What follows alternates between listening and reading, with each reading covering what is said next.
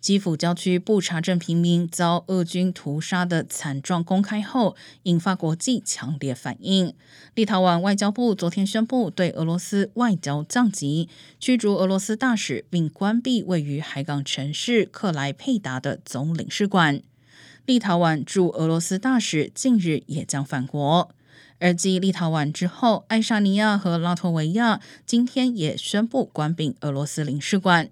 两国今天都宣告关闭当地的总领事馆，并将使馆人员列为不受欢迎人士，要求在三十号之前离境。